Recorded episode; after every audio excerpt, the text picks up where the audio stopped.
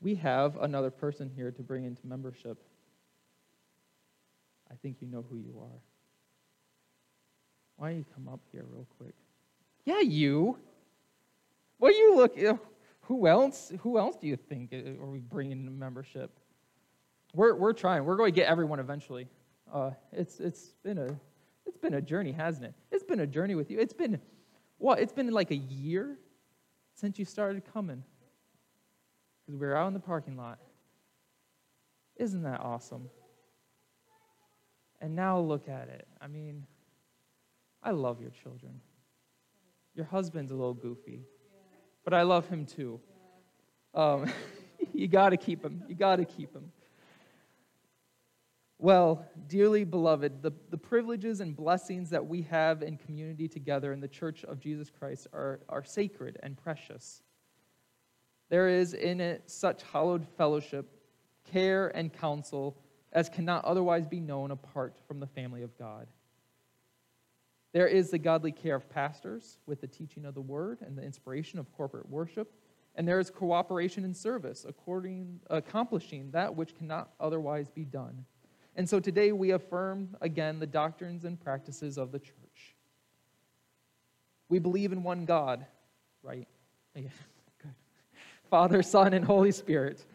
We believe that human beings are born in sin, that they need the work of forgiveness through Christ and the new birth by the Holy Spirit, that subsequent to this, there is a deeper work of heart cleansing or entire sanctification through the infilling of the Holy Spirit, and that to each of these works of grace, the Holy Spirit gives witness. We believe that our Lord will return, the dead shall be raised, and that all shall come to final judgment with its rewards and punishments. Do you acknowledge Jesus Christ as your Lord and Savior? And do you believe that He saves you now? If so, say, I do by faith. Desiring to unite with the church of the Nazarene, do you commit to love the Lord your God with all your heart, soul, mind, and strength, and your neighbor as yourself, as expressed by the covenant of Christian character and conduct? Do you commit to the mission of God as expressed in the doctrine, fellowship, and work of the church of the Nazarene? Will you support the teachings of the Church of Nazarene and strive, with God's help, to grow in your understanding and practice of the same in a way that enhances the witness of the church? Will you endeavor in every way to glorify God by humble walk, godly conversation, and holy service? By devotedly giving of your resources and by faithfully participating in the means of grace? Will you follow Jesus Christ all the days of your life, abstaining from all evil, and seek earnestly to perfect holiness of heart and life in the fear of the Lord? If so, say, I will. I welcome you into the Church of Nazarene and the fellowship of this congregation with its benefits and responsibilities. May the great head of the church bless and keep you and enable you to be faithful in all good works, that your life and witness may be effective in care for the poor and oppressed and in leading others to Christ. And this is where you clap again.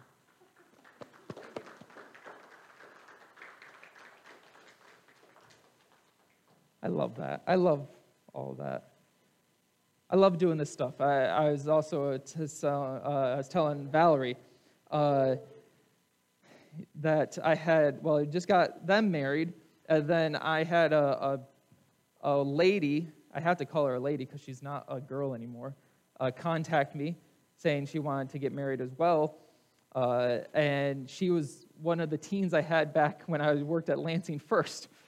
So I reached out to some of my youth pastor friends or my pastor friends and I said, Is this a milestone in ministry or does this mean I'm just getting old? And they said, Yes. So that's a great encouragement and, and otherwise. But uh, luckily, luckily, she was already in high school when I was her youth pastor. So it doesn't mean I was, I'm that old, at least not yet.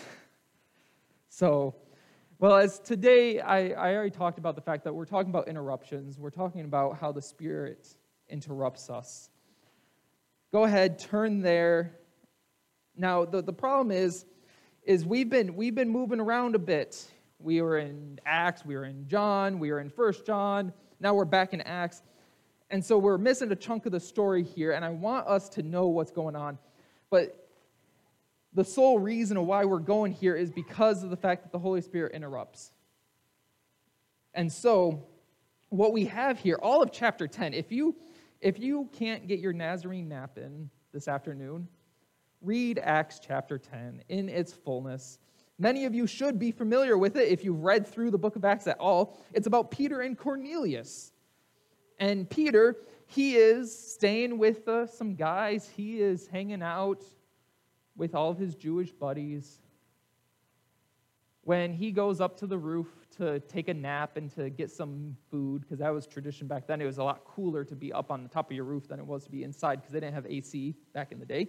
And they didn't really have lots of windows because you couldn't seal the windows. So their houses were basically enclosed box in a desert. So it was hot. So they would go up onto the roof to get cool and to sleep. He goes to sleep and he has this dream. And in this dream, a sheet comes down from heaven, and on it is all kinds of animals, four footed animals, clean and unclean. If you want reference of that, go back to Leviticus and you can read about clean and unclean animals. And it had reptiles and bugs and everything on the sheet.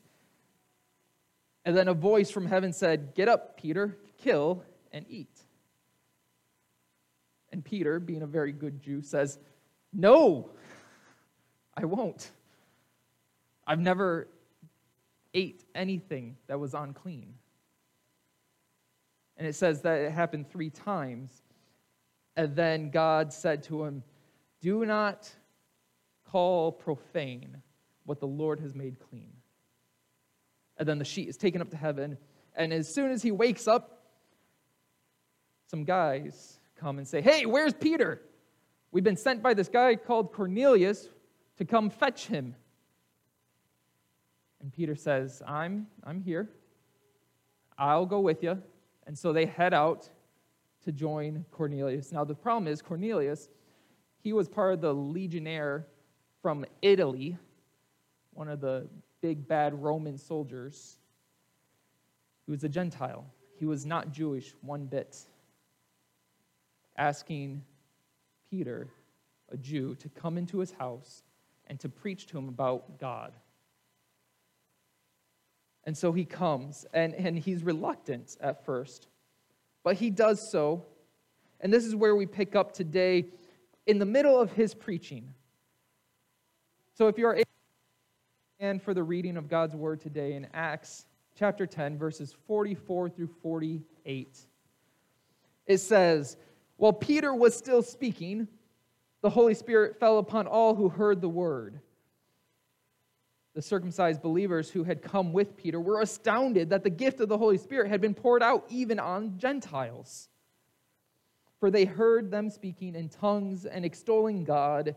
Then Peter said, Can anyone withhold the water for baptizing these people who have received the Holy Spirit just as we have? So he ordered them to be baptized in the name of Jesus Christ. Then they invited him to stay for several days. This is the word of the Lord. And together we say, Thanks be to God. You may be seated. Heavenly Father, I pray that you speak to us today. Holy Spirit, just as you did back then, I pray that you may come, interrupt us, fill us, work in us, change our hearts and our minds, convict us, Lord, and may we see your glory. We pray this all in the name of the Father, Son, and Holy Spirit. Amen. I got a joke for y'all. Okay, I'm sure, I'm sure some of you know this. This is, oh, I can already hear the, the hate from it. Knock, knock, interrupting cow. Moo! The cow interrupts the joke. Get it? ha yeah. It, it's, a very, it's, it's a very childish joke. Uh, if your child has not figured that out yet, it, it's one that they will eventually do just because it's so much fun because you get to interrupt people. How much do we love getting interrupted? It's a blast, right? no, it's not. It's not. Who said that? You're, you're right. It's not fun being interrupted. How many times do you interrupt your mom, though? Uh, yeah, that's the problem. We, we don't like being interrupted, but yet also so many times we interrupt because we feel like we have something really, really important we need to say. Those of us with children, we understand this. We're still working with our children on teaching them to hear before they speak so that if they hear us speaking, they don't just start trying to get our attention. Some days is better than others.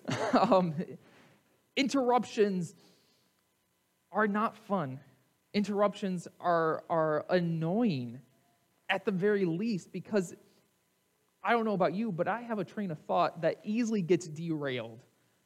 And getting interrupted can make me just totally go off where I'm thinking, I, I, what am I doing? And I'll spend the next 10 minutes trying to figure it out what I was going to do because my train of thought left me.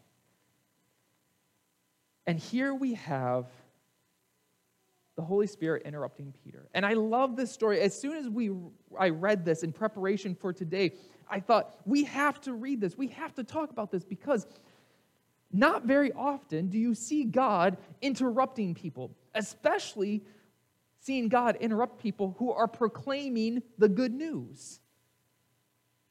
And yet, here Peter is talking with a bunch of Gentiles, saying, all these wonderful things about Jesus and, and teaching them about what it means to follow Christ. And then the Holy Spirit just interrupts and takes over the entire time. And Peter just has to sit back and be like, oh, okay, I guess this is what we're doing now. When the Spirit interrupts, it is in order to get our attention. And we better pay attention. God does not interrupt just for kicks and giggles. God doesn't interrupt us like the interrupting cow just to, to be an annoyance. He's not like a child who just really needs to tell you, tell you, tell you, tell you, oh, I love you. When God interrupts, He's interrupting in a way to bring your mind to something that is so critically important that He does not want you to miss it in that moment. And so we need to pay attention. And this is hard for us. It's hard for us to, even when God interrupts, because, well, we, we've read the Bible. We've gone to church for so many years. We've, we know what God expects out of us. We know what God is doing. So, so I, I get it. God, shh. I, I, I know what you want me to do, so just be quiet. I'm trying to do it. I'm sure that's kind of what Peter was thinking when he's beginning to do this and everyone starts speaking in tongues and he's like, wait a second, I wasn't done. I only got to like this part and I need to tell him about this part. But when the Holy Spirit interrupts, it's so that we can see what God is doing anew. Remember what the psalm was this morning? We sing a new song to the Lord. This all is about something new. Remember, we were talking about life in the resurrection, life after the cross and the grave. It's all about what God is doing new. Nothing that happened before is like happened after Christ rose from the dead. All what we think has happened or could happen or what God normally does has gone out the window, and now we get to see something new and exciting and it continues to change and evolve as God works with us in this world. And so, if the Holy Spirit is interrupting Peter in this moment to teach us something, what is it that the Holy Spirit is trying to teach us? Well, let's go right back to the text, right? Because that's the best way to figure it out. He's talking to these Gentiles, uncircumcised, they knew about God. In fact, Cornelius was a God-fearer, a person who, who tried their best to be both fully Roman and yet serve God. In that day and age, that was next to impossible. If you were not Jewish, you did not belong. In fact, Peter goes on and he has to defend himself in chapter 11. This is great stuff. Read chapter 11 as well when you're not sleeping with your nap. he goes back to Jerusalem, and all the other Jews are like, dude, what's up with you going and eating with those Gentiles? Because that was a big no no. Like, get you kicked out of being able to worship at the temple kind of deal. And he has to defend himself, he has to explain why he went to be with these Gentiles. Let us go back to that dream that Peter had. You shall no longer call profane what God has made clean. This is the point. We can no longer call profane what God has made clean. And what God made clean was not a whole bunch of animals laying on a sheet. That dream was a symbolic representation of God making all people acceptable to Him, making it so that you no longer had to be just an ethnic Jew in order to belong to God's kingdom. It didn't matter if you were Jewish or a Gentile, if you were Roman or if you were European or American or, or black or white, it doesn't matter anymore. He is saying all people have now been given equal footing to belong to my kingdom. Because before this, the only way you could belong is to be born a Jew or to become a apostolite. Prostel, I'm still saying it wrong. It's a, it's a big theological term for basically meaning that they did everything short of changing their genetic code to be Jewish, including being circumcised, forsaking all of their family, even changing their names so that they could belong to the Jewish culture. And even then, they still weren't fully accepted. They were kind of the second tier Jews. They were half breeds. They were the people that were like, eh, you're doing enough that we're going to let you kind of think that you're playing with God and, and that you're accepted, but you're not as good as someone who was born Jewish. And here we have the Spirit busting into this place, trying to get Peter's attention, saying, Look, all people made clean, all people are acceptable, all people can reap the benefit of the resurrection today. It's no longer just for the Jews, it's for everyone. How many of us are Jewish?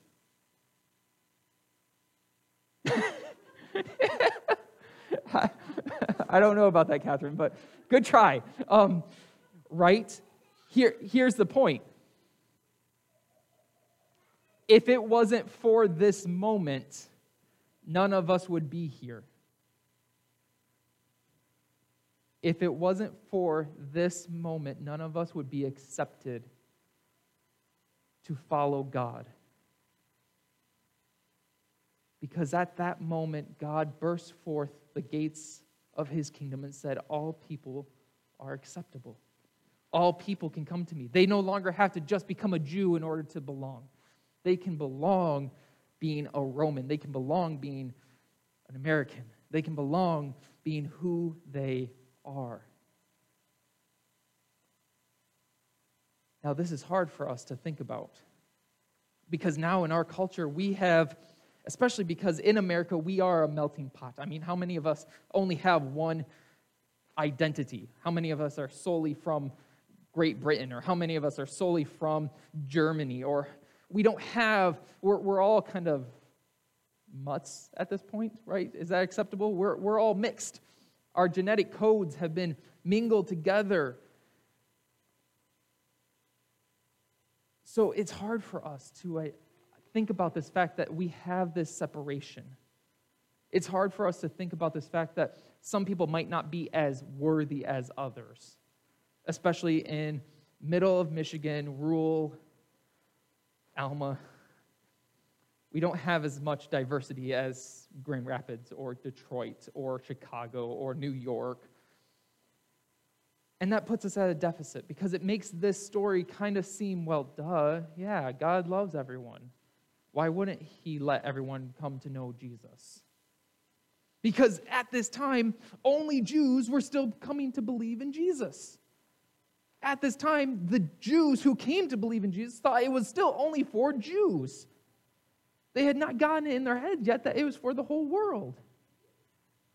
So, what we need to do is we need to figure out who are the people that we would consider those that are not acceptable to belong here. Who are the people that if they walk through this door, we would say, mm, Are you sure this is where you want to be? Are you sure this is where you should be right now? And think hard about this. This is your homework. Who is that person?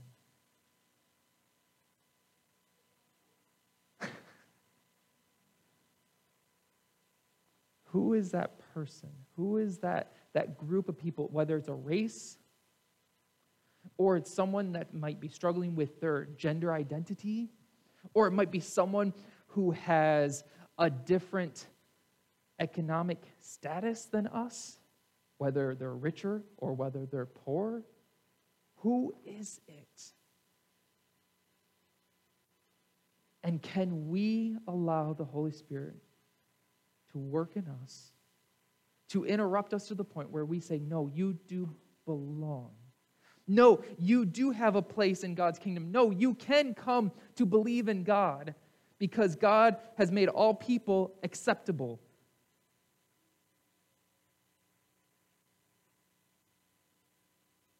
Of course, then we see how this plays out because then, as soon as they see this, Peter, he, he exclaims, Can anyone withhold the water baptize, uh, to baptize these people? Can anyone stop us from bringing them into the fellowship, from letting them become a part of who we are? Can, can anyone stop us from then helping them grow in Christ? No, exactly. And he was looking for that. That was a rhetorical question that Peter I'm sure if at that moment some of his Jewish buddies said, uh, yeah, because they're not Jewish, he probably would have went and slapped him upside the head because, hello, have we not just seen God's Holy Spirit descend upon them just as the way it did for us? And so, tithed, he brings them in, he begins to teach them, and what does he do? He stays with them several days. So not only did he break the one rule about going into their house in general, associating with Gentiles, but then he stayed with them several days to teach them, to pray with them, to encourage them, to help them get on a strong path to follow God. All because the Holy Spirit interrupted them.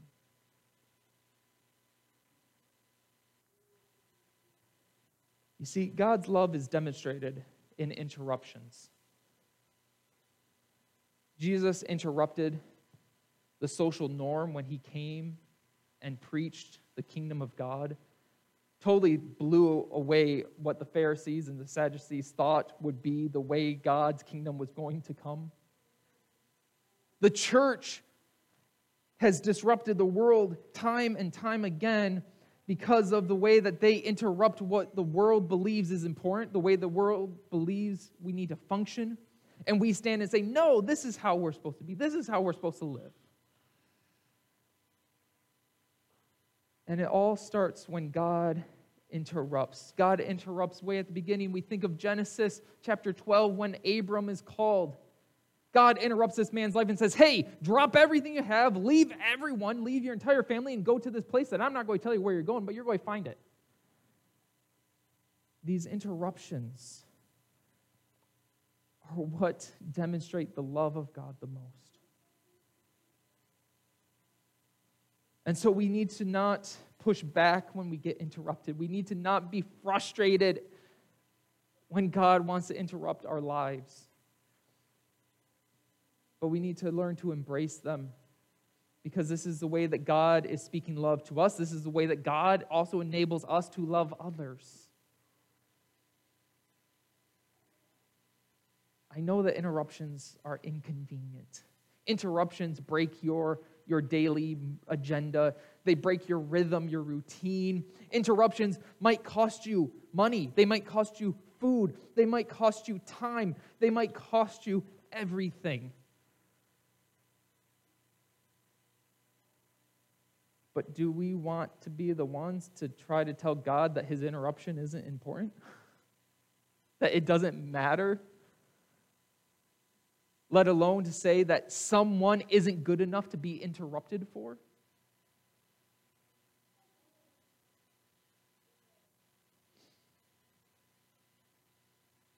It brings us to this idea of love in a way that without it, we would be, well, we wouldn't be here. We wouldn't be able to celebrate what we celebrate. We wouldn't be able to have the faith that we have because people would not allow God to love others.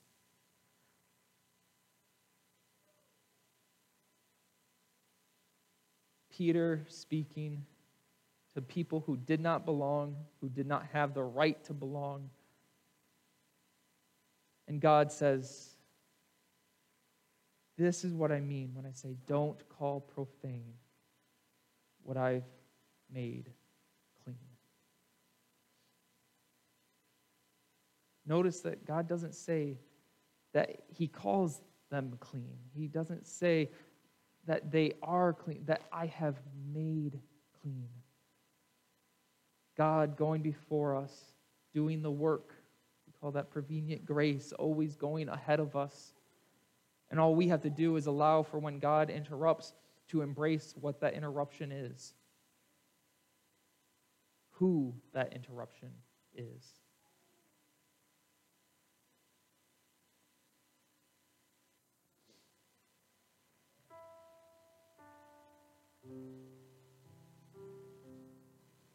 Christ our Lord invites to his table all who love him and who earnestly repent of their sins and seek to live in peace with one another.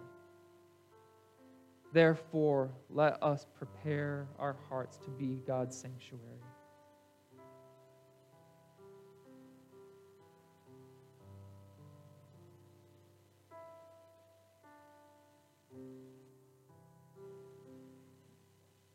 Wondrous and merciful God, we thank and praise you because we did not choose you, but you chose us. You destined us to become your friends from before the foundation of the world. You showed steadfast love and faithfulness to your covenant people and remembered your promises in every generation. Greater love hath no one than you because in Christ you laid down your life and turned us from servants into friends. And by your Spirit, you raise us up to be your beloved companions forever. As we so gladly thank you with angels and archangels and the whole company of heaven, singing the hymn of your unending praise. Say it with me.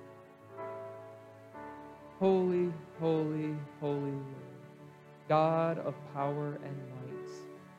Heaven and earth are full of your glory. Hosanna in the highest. Blessed is he who comes in the name of the Lord. Hosanna in the highest. God of joys and surprises, your sons, apostles, were astounded that you sent your Holy Spirit upon Gentiles and that all the earth was awakening to the praise of your name. We invite you invite us to join your company through baptism and sustain us in your fellowship through this meal of memory and hope. Send your Holy Spirit upon your church that it may bear the image of your crucified and resurrected Son. By the power of that same Spirit, bless this bread and this cup, that they may be for us the body and blood of your Son, Jesus Christ, who at supper with the disciples, he took the bread and he gave few thanks, and he broke the bread and he gave it to them, saying, Take, eat. This is my body, which is given for you. Do this in remembrance of me. And after supper, he took the cup And again, he gave you thanks and gave it to his disciples, saying, Drink this, all of you. This is my blood of the new covenant, which is shed for you and for many for the forgiveness of sins.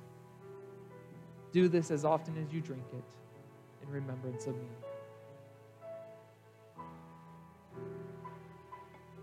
Great is the mystery of our. Christ has died. Christ has come. Christ will come again. Overwhelming God, you give your children faith that celebrates your sovereignty. Renew that faith among any who see your Son's continuing crucifixion more evidently than his glorious resurrection.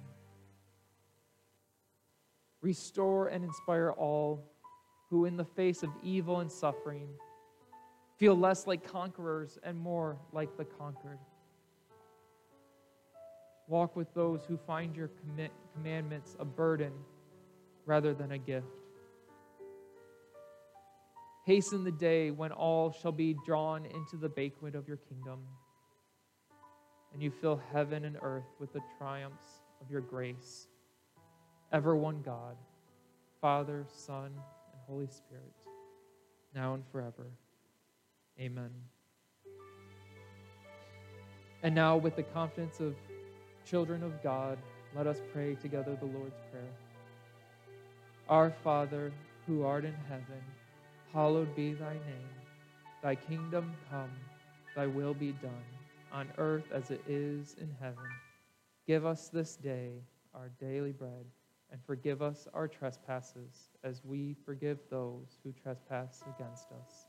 Lead us not into temptation, but deliver us from evil. For thine is the kingdom, the power, and the glory forever. Amen. Because there is one loaf, we who are many are one body, for we all partake of the one loaf. The bread which we break is a sharing in the body of Christ and the cup over which we give thanks is a sharing in the blood of Christ. And so let us come together and receive communion today.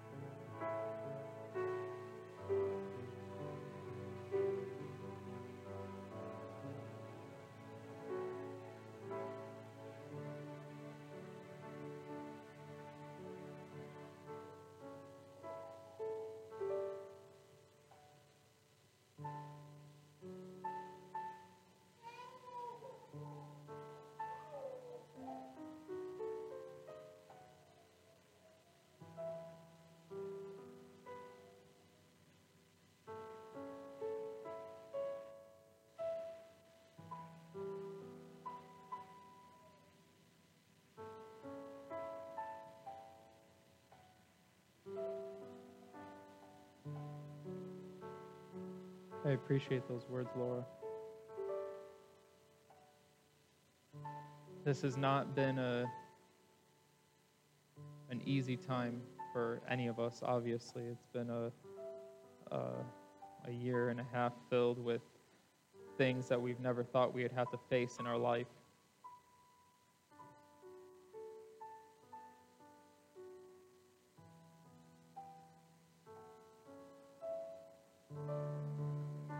Be honest, I don't know what to do.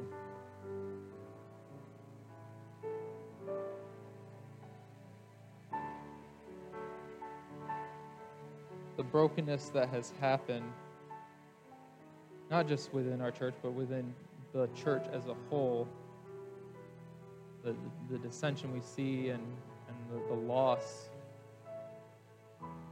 is one that it, it has consistently bothered me.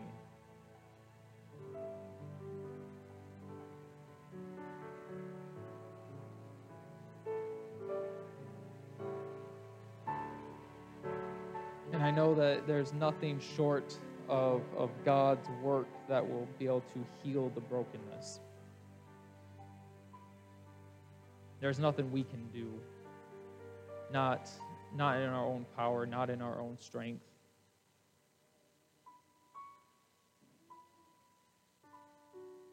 Which makes it that much harder for us as, as people. Because it'd be a lot easier if we had a, a five point plan to, uh, to resolve things if we had six easy steps to make everything just work better.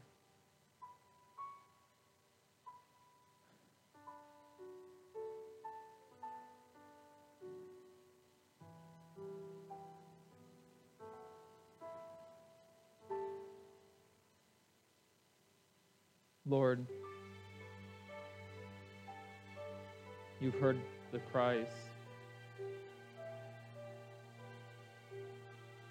both the verbal and all the silent cries that we have prayed, that we are praying. We are a broken church, Lord. We are messed up.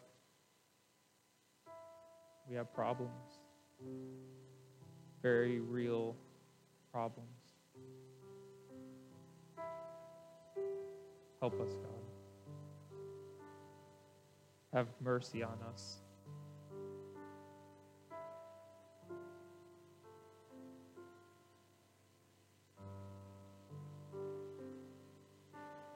I pray that you help us as a body to to understand what we can do to bring healing. I pray that we might seek after it above all else. A way to love.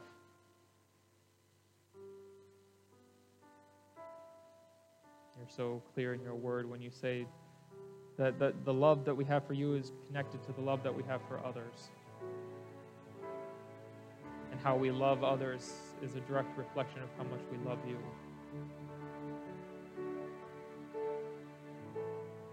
Help us, Lord, in our broken love.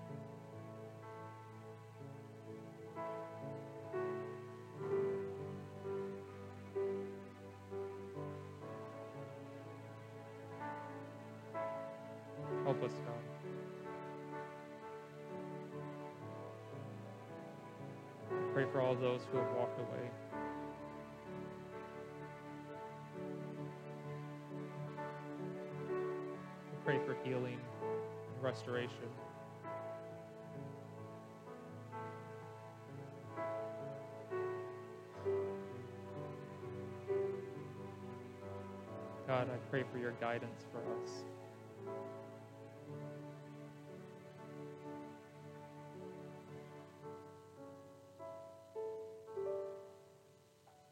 And help us to realize that while we still are on this world, while your kingdom has still not yet fully come, we will continue to live, striving after a kingdom that brings wholeness and completeness in a world that is full of brokenness. Help us to navigate the chasm of being complete in you and being at one with our brothers and sisters with the broken reality that we live in.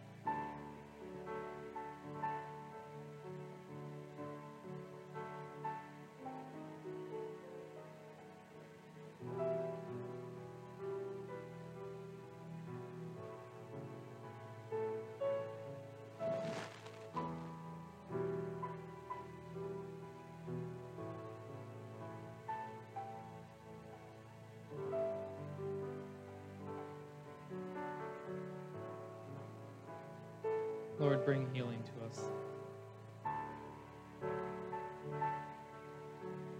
Renew and restore us.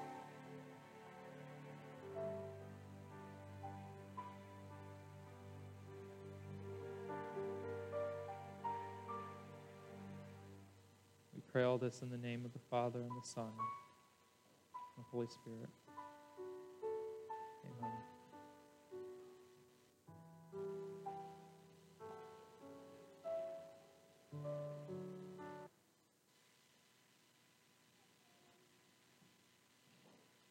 let us just uh, hear the words today of this song as we reflect.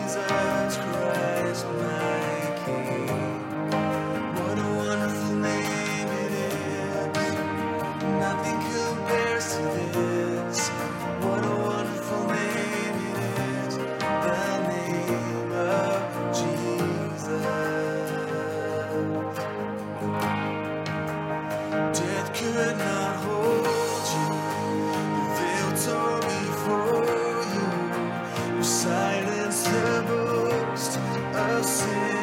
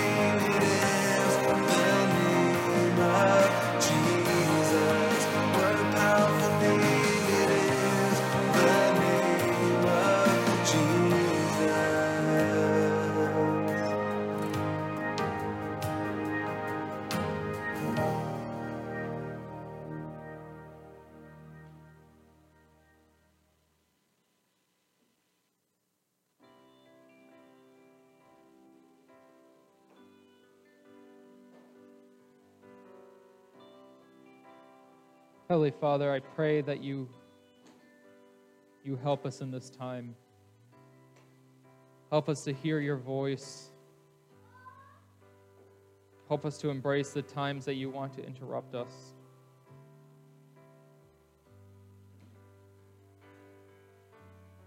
And may we learn through the interruptions what it means to love you and to love others. Guide us, Father. We need you. And apart from you, there is, there is no hope, there is no life, there is no resurrection. There is nothing. Help us, God.